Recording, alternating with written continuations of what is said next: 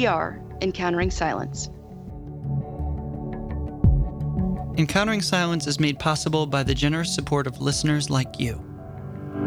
Please visit patreon.com slash encountering silence to learn more about how you can be part of the circle and share in our efforts to bring silence into our all too noisy world.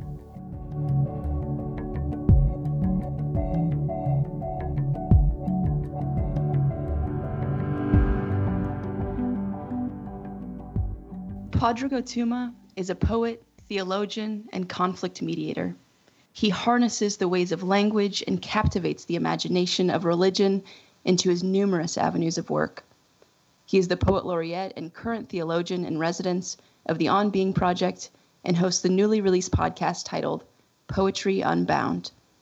He was the former leader of, the, of Corrymeela, Ireland's oldest peace and reconciliation organization. His books include two volumes of poetry a daily prayer book, and a memoir titled In the Shelter Finding a Home in the World.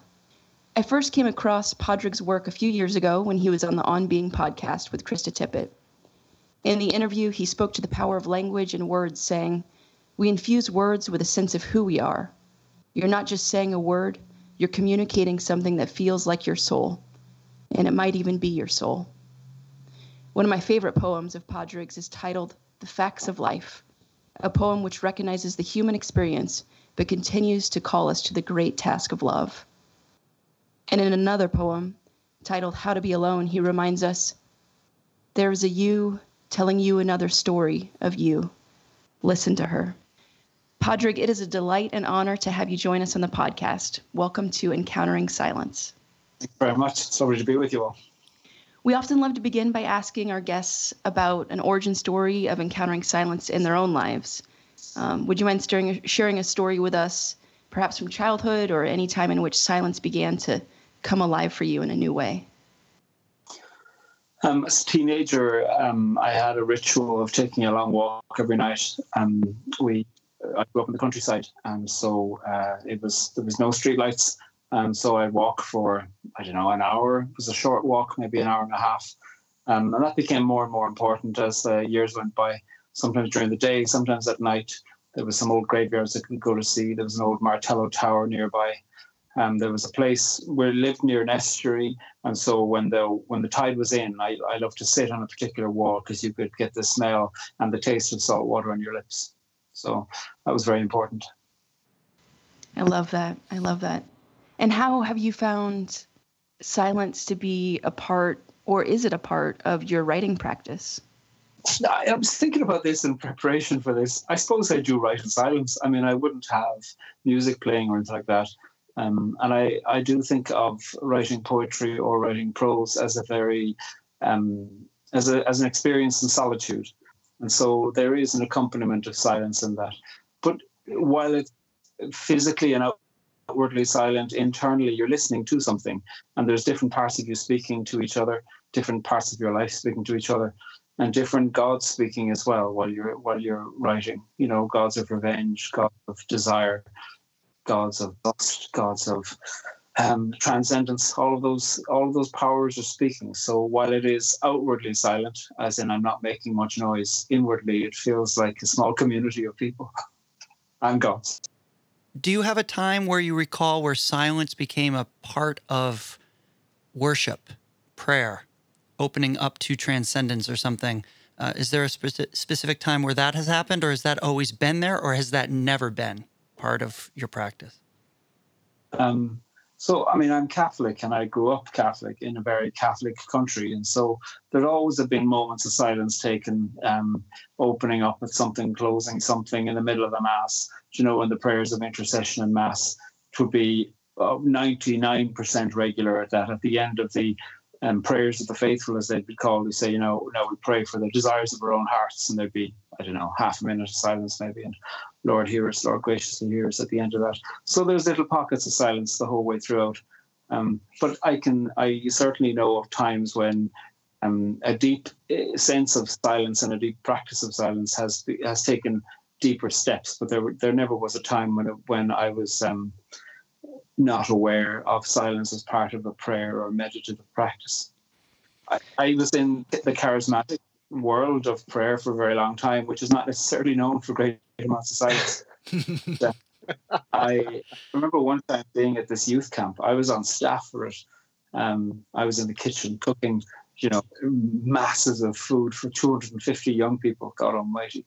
I should think of the quality of the food. I mean, I wasn't the only one cooking. There's a lot of us.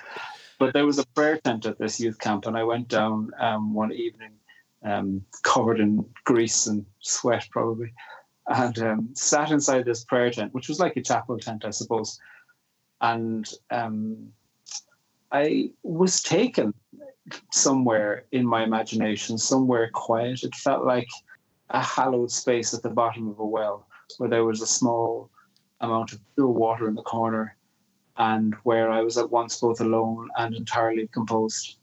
And I remember the, the feeling of being there was almost physical. Mm. And in fact, it, w- it was physical. It wasn't almost physical. I knew in my body that I had gone somewhere. And that memory um, stays with me still. I mean, that's uh, mm. almost 25 years ago now, I'd say. But um, it, it does stay with me as as those moments when um, transcendence and descendance can happen at the same time. I felt at once both lifted up as well as um, set down into the deep ground of myself and of the earth. I love this bodily listening that you're addressing. Um, and in your memoir, In the Shelter, you write, when we are in a moment of courage, whether we call that God's voice or indigenous bravery, it is the body that tells us a deep truth. It is the body that speaks to us and it is from the body that courage comes. Mm. And you also write in uh, How to Be Alone, you, you remind us, you say, take your hand and place it someplace upon your body and listen to the community of madness that you are. You are mm-hmm. such an interesting conversation. You belong here. And I just love that kind of that comparison that we're making right now between this listening, this deep listening and silence, and this bodily knowing. Could you speak a little bit to the, the power and importance of embodiment for you within your work and, and just how you found wisdom in that? I remember once years ago, there was some sports channel on, and I was watching um, somebody do ice skate. I don't know who it was, a figure skater, African American um, sports person. And um, I was watching her and realizing that when we think of her, that we think of her body we think of her embodiment, we think of what she's doing with her body. She's not being celebrated um, for what she's thinking. she's mm-hmm. being, her sense of herself is what she's able to do. And as a kind of a wordy person all my life, I was aware to think that I tend to define myself by what's going on inside me. And yet I was watching her magnificence and thinking of her embodiment. And, and that was an intellectual conversion, I think, for me to think mm. about how it is that what is the physical embodiment? What's the intelligence of physical embodiment? What's the knowing of that? What's the practice of that? And then um, as years went by, I mean, as years went by, I became more and more interested in etymology and less and less embarrassed about my interest in etymology. I love um, history of words. I love what they can mean. I love the the hidden corners at the heart of words. And so words like spirituality, which seem to be so disembodied, which seem to be so removed from the aspect of um, of, of of embodiment. When you look at the word spirit coming from spirare in Latin, meaning breath, what what is more physical than breath? What is more embodied than breath? If I don't breathe, I die. Um, part of the reason why I was late today for the interview is I had to go to the doctor because for a renewed asthma medication, I've got bad asthma, and so I am. I always know that there's something very powerful about the experience of suffocating. I've experienced that. and suffocating is one of the most serious embodiments that you can look at, mm. and dangerous, threatening, and arresting. And so I, I think of that the deepest spiritual practices are the deepest physical practices, and that the deepest practices of silence are an embodied practice. And whatever tradition you're in. It doesn't really matter. I think of a word powerful within the Christianities that I've tried to inhabit over the years incarnation. And that sounds like a big abstract word, but the word carne in the middle of that comes from the Latin for meat. So to be to be in the meat of oneself, I think that is um, a, a powerful truth that you find at the heart of all practices of anything to do with virtue is that you have to practice it in your body. You have to do something with it. You have to use the meat of your brain as well as the meat of your heart and the meat of your body to respond. Your poetry, of course, I scanned it looking for the silences in your poetry. And what I was fascinated by was that you always do have that kind of embodied way of facing into silence. Your silence almost always seems to be tied in with listening. And so I'm just going to going to share one or two lines that that really jumped out at me. And and the first one, your poem Hoth's Soft Heather from readings from the Book of Exile, you write, there are silent presences watching those asleep and those awake, hearing all those needs you daren't pray aloud. And you're you're inserting this into this very evocative description of your mother's Wednesday night prayer group, and and the ladies kind of taking a snooze in the midst of, of this, you know, this really kind of charming kind of description, and then and then you drop into this silence and you drop into the the not daring to pray aloud, kind of keeping these words hidden for whatever reason. And then the other one that really leapt out at me from Sorry for Your Troubles after the war Mm. After the war, you write, after the war, there was silence, and we heard things our violence could not end. What a provocative statement there.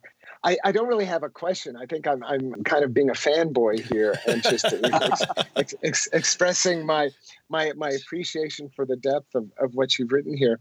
I guess what I'm curious about, these silent presences that you wrote in Hoth's Soft Heather, does that have anything to do with the gods that are in conversation with you? And I'm also oh, wondering what all this has to do with conflict resolution, because I know that's an important part of your story as well. Uh, I mean, in the Hoth's Soft Heather poem, uh, my mum used to go to this mad rosary meeting, which took place in a room that had like a lit fire, uh, a radiator plugged in, and a gas fire as well it was like a cross between Bikram yoga and a seance. And so inevitably anybody inside there would fall asleep. It was like being in a sauna. Anyway, there was a woman there who was a great friend of my mother's who every week would have this kind of discernment as to what saint or other was present with us. So I didn't go that often, but I have been a few times. And so in the middle of your prayer, praying the rosary, um, in the middle of the rosary, um, Eileen would say something like, Saint Joseph is here and you'd be like, "Oh God, where is he?" Uh, and so, um, I mean, Saint Joseph never spoke for himself because Eileen spoke for Saint Joseph quite comprehensively. so, um, was, was there knocking was, on the table or anything? no, no, no, nothing like that. It was always very benevolent. But I suppose as I thought about it, I wondered about the silent presences there. And then I thought about what else is silent there you know, people would say a few words about, oh, you know, when we offer this decade of the rosary, can we say it for my nephew who's sick or for my niece who's doing examinations in engineering or whatever. But I thought, what are the other what are the other things that people can't say? Maybe because they'd be worried that other people heard it, or worried that God heard it, or worried that they'd hear it. To to name something in public and can give it um, reality that sometimes you don't want it to have. And and saying something is a physical experience too. Words are not disembodied. You need your vocal cords, you need your mouth, you need air, you need your lungs to, to say, to speak out loud. So I suppose that's what I was thinking with that, that there, that silence has its own power and silence can be a way of avoiding. But I suppose the hope within any kind of practice of prayer in any tradition is that any silence that we're holding is also being beheld. And there's some there's something or someone or some some way of that mystery that we call God that beholds us in the silence that we might be holding for ourselves. And then I think uh, when it comes to conflict resolution, particularly thinking about that poem after the war, I, I think mostly of conflict as the escalating of volume, because so much conflict is literally the escalated volume. People shouting, people shouting. And then you can see it on Twitter too, while people mightn't be talking to each other, you just see snap back, forth, back, forth, back, forth. Or you hear it on the radio, where you have somebody who's just bringing two or three or four people into the performance of really predictable disagreements with each other, and it gets loud and intransigence deepens and the incapacity for people to meet in any kind of sense of silence with each other or silence with themselves happens.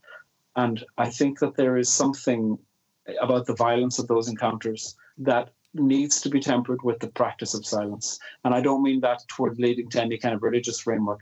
I mean simply to think, what does it mean to be silent with yourself? And that uh, conflict resolution isn't about being all nicey nice. It is about the deep confrontation that silence has, and that silence has its own intelligences and wisdoms and um, confrontations also. This conversation on encountering silence will continue after a 30 second break of silence. Take a moment and breathe with us.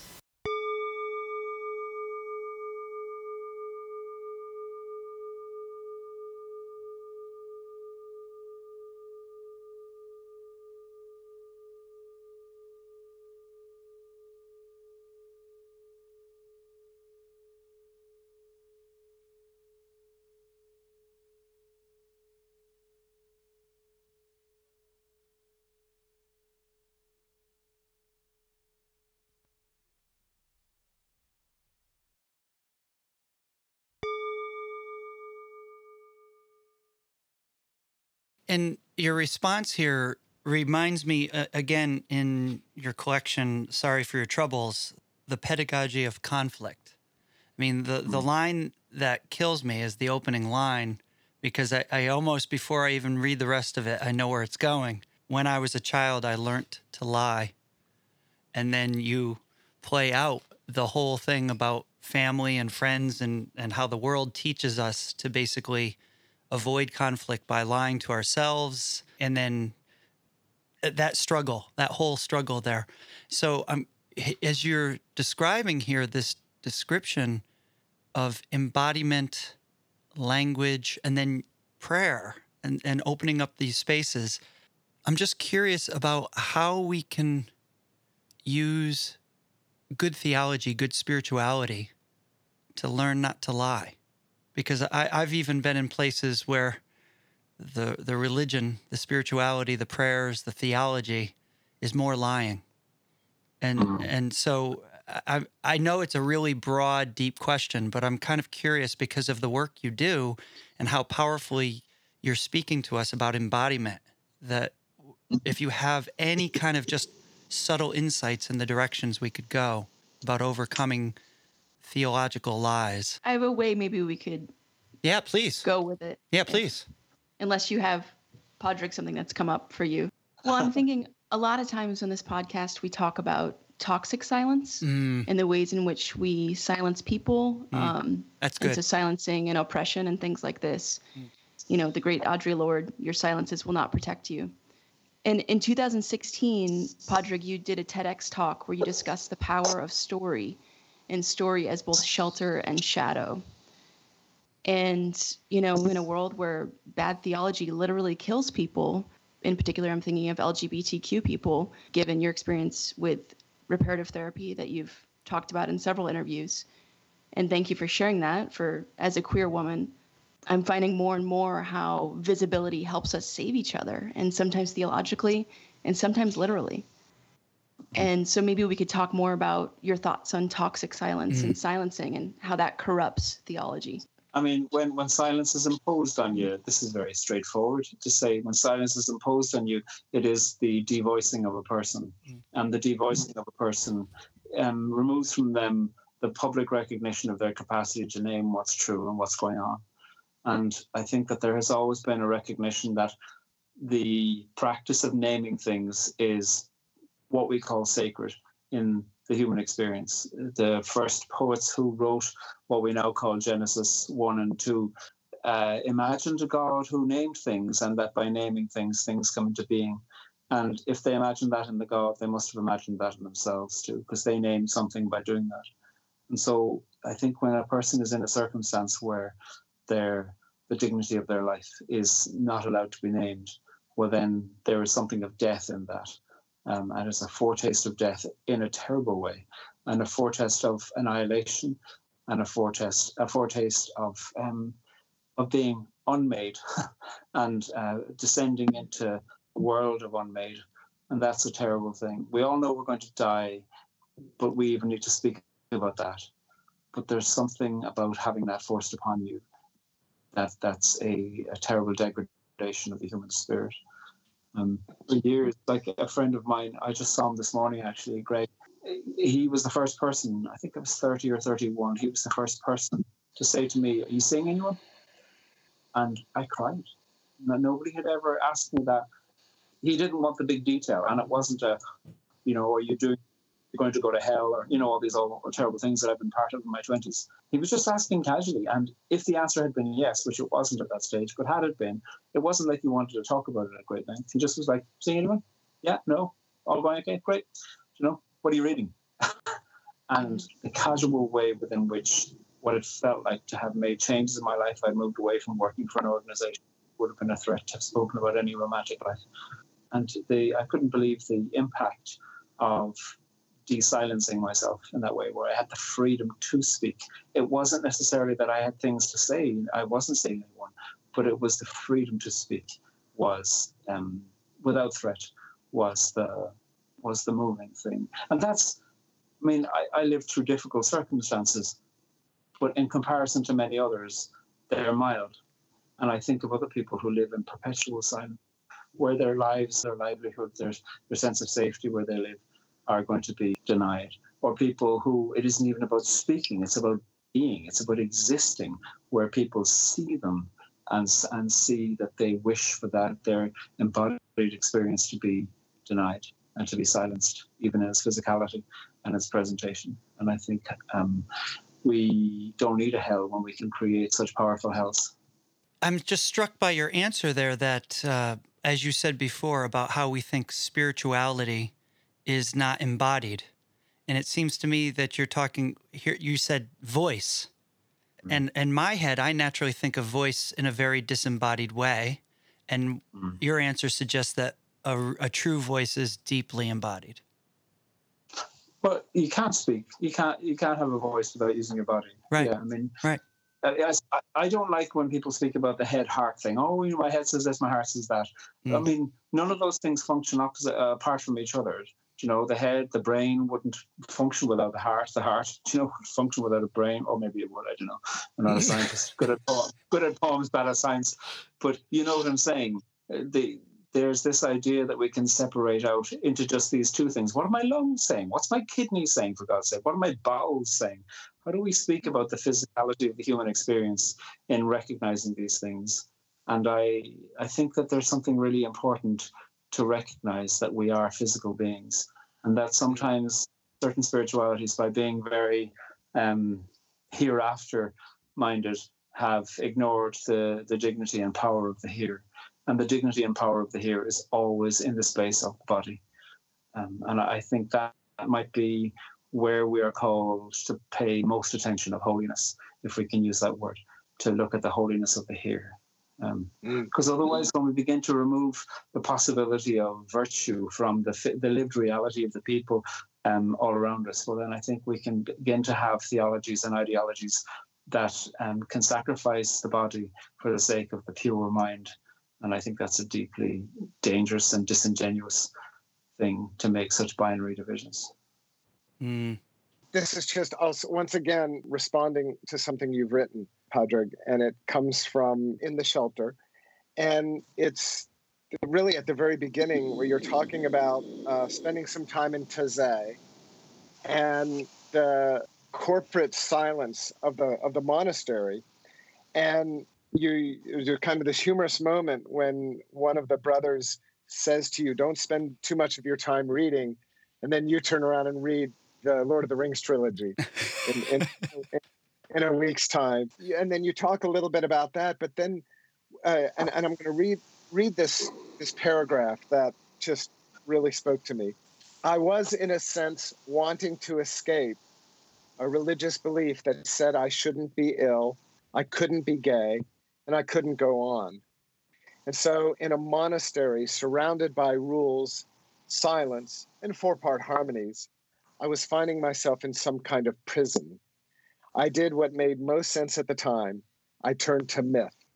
Myth is, after all, what is more than true. And you, and you had written a little bit about the Tolkien talking about myth as a form of escape and kind of a, a sacred form of escape. And so I'm as, as somebody who loves Tolkien and somebody who's fascinated by by myth and story as really central to finding meaning in life, I love this juxtaposition between kind of the, the corporate silence of the of the cloister and you actually finding refuge in in the myth. And so I'm curious if you could speak to especially your life as a poet, as a writer, how you experience kind of the dance between language and silence. Well, first of all, I mean, just regarding that passage, I do love Taizé. I think Taizé is an extraordinary witness to hope and a beautiful manifestation of, from a, a European point of view, about what's possible for a continent that has known so much division over so many centuries and caused so much hell. Um, I think Taizé as a place of pilgrimage, pilgrimage to and pilgrimage from, their monasteries that have gone around the world are never there to impose any form of Christianity there. Their monasteries are there to bear witness and to, to seek solidarity and support. So, and then Lord of the Rings, uh, I've read it 15 times. I am a big fan of Lord of the Rings. And each time I'd read it, I'd find intuitively that something would change in me, that I'd have a different question in me while I was reading it and would be looking for something and find, I find it's, I mean, it's got limitations, of course, as every myth does, but it's really powerful. Mm-hmm.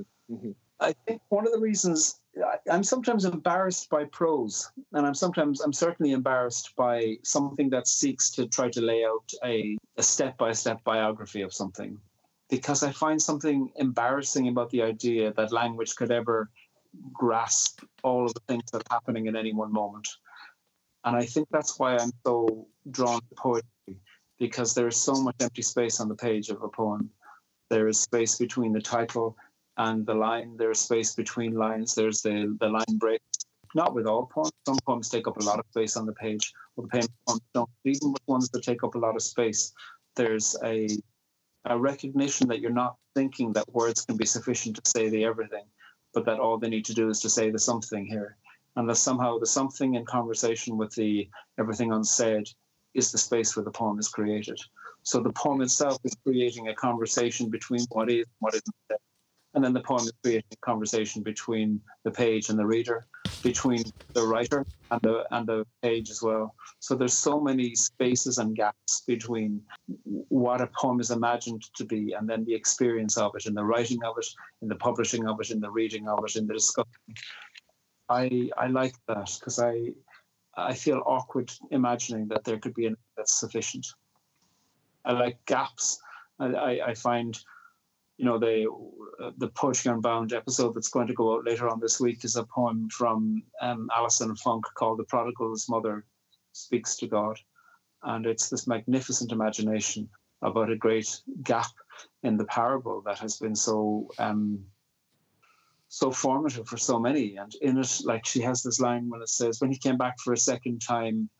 It was not so easy to forgive. His robe stained with wines, his sandals broken. It was not so easy to forgive by then his father was long gone himself, leaving me with my other son, sullen one, whose anger was the instrument he tuned from good morning on. What magnificent um, and so she goes into Allison Funk, the poet, goes into this imagined conversation between the mother of the prodigal and the God. And like that great throwaway line, by then his father was long gone himself. What does that mean? Was he dead? Had he left? Had something else happened? We don't know. And she opens up a small gap, and then suddenly an entire parable parable becomes um, defamiliarized and refamiliarized on an entirely different landscape and place, human experience. So I find that so consoling and so comforting and so enlivening to think this isn't about do you believe this way or that way about a poem or about a piece of writing. This is to say, how can we celebrate the vast spectrum of possible interpretations that might be present here? And how do we tune that instrument? How do we hold that instrument for today in conversation? What it is that the person who's reading it needs, what it is that the community who's reading it is um, seeking comfort for and confrontation for. I love that reflection because it reminds me of this relationship between theologian and poet, which is a part of who you are, and that both demand this prophetic imagination that each is in conversation with each other to continue to tap into that infinite spaciousness so that it can hold all of us. Mm. And I just think that's really beautiful. This concludes part one of a two part episode. Stick with us next week when we hear part two.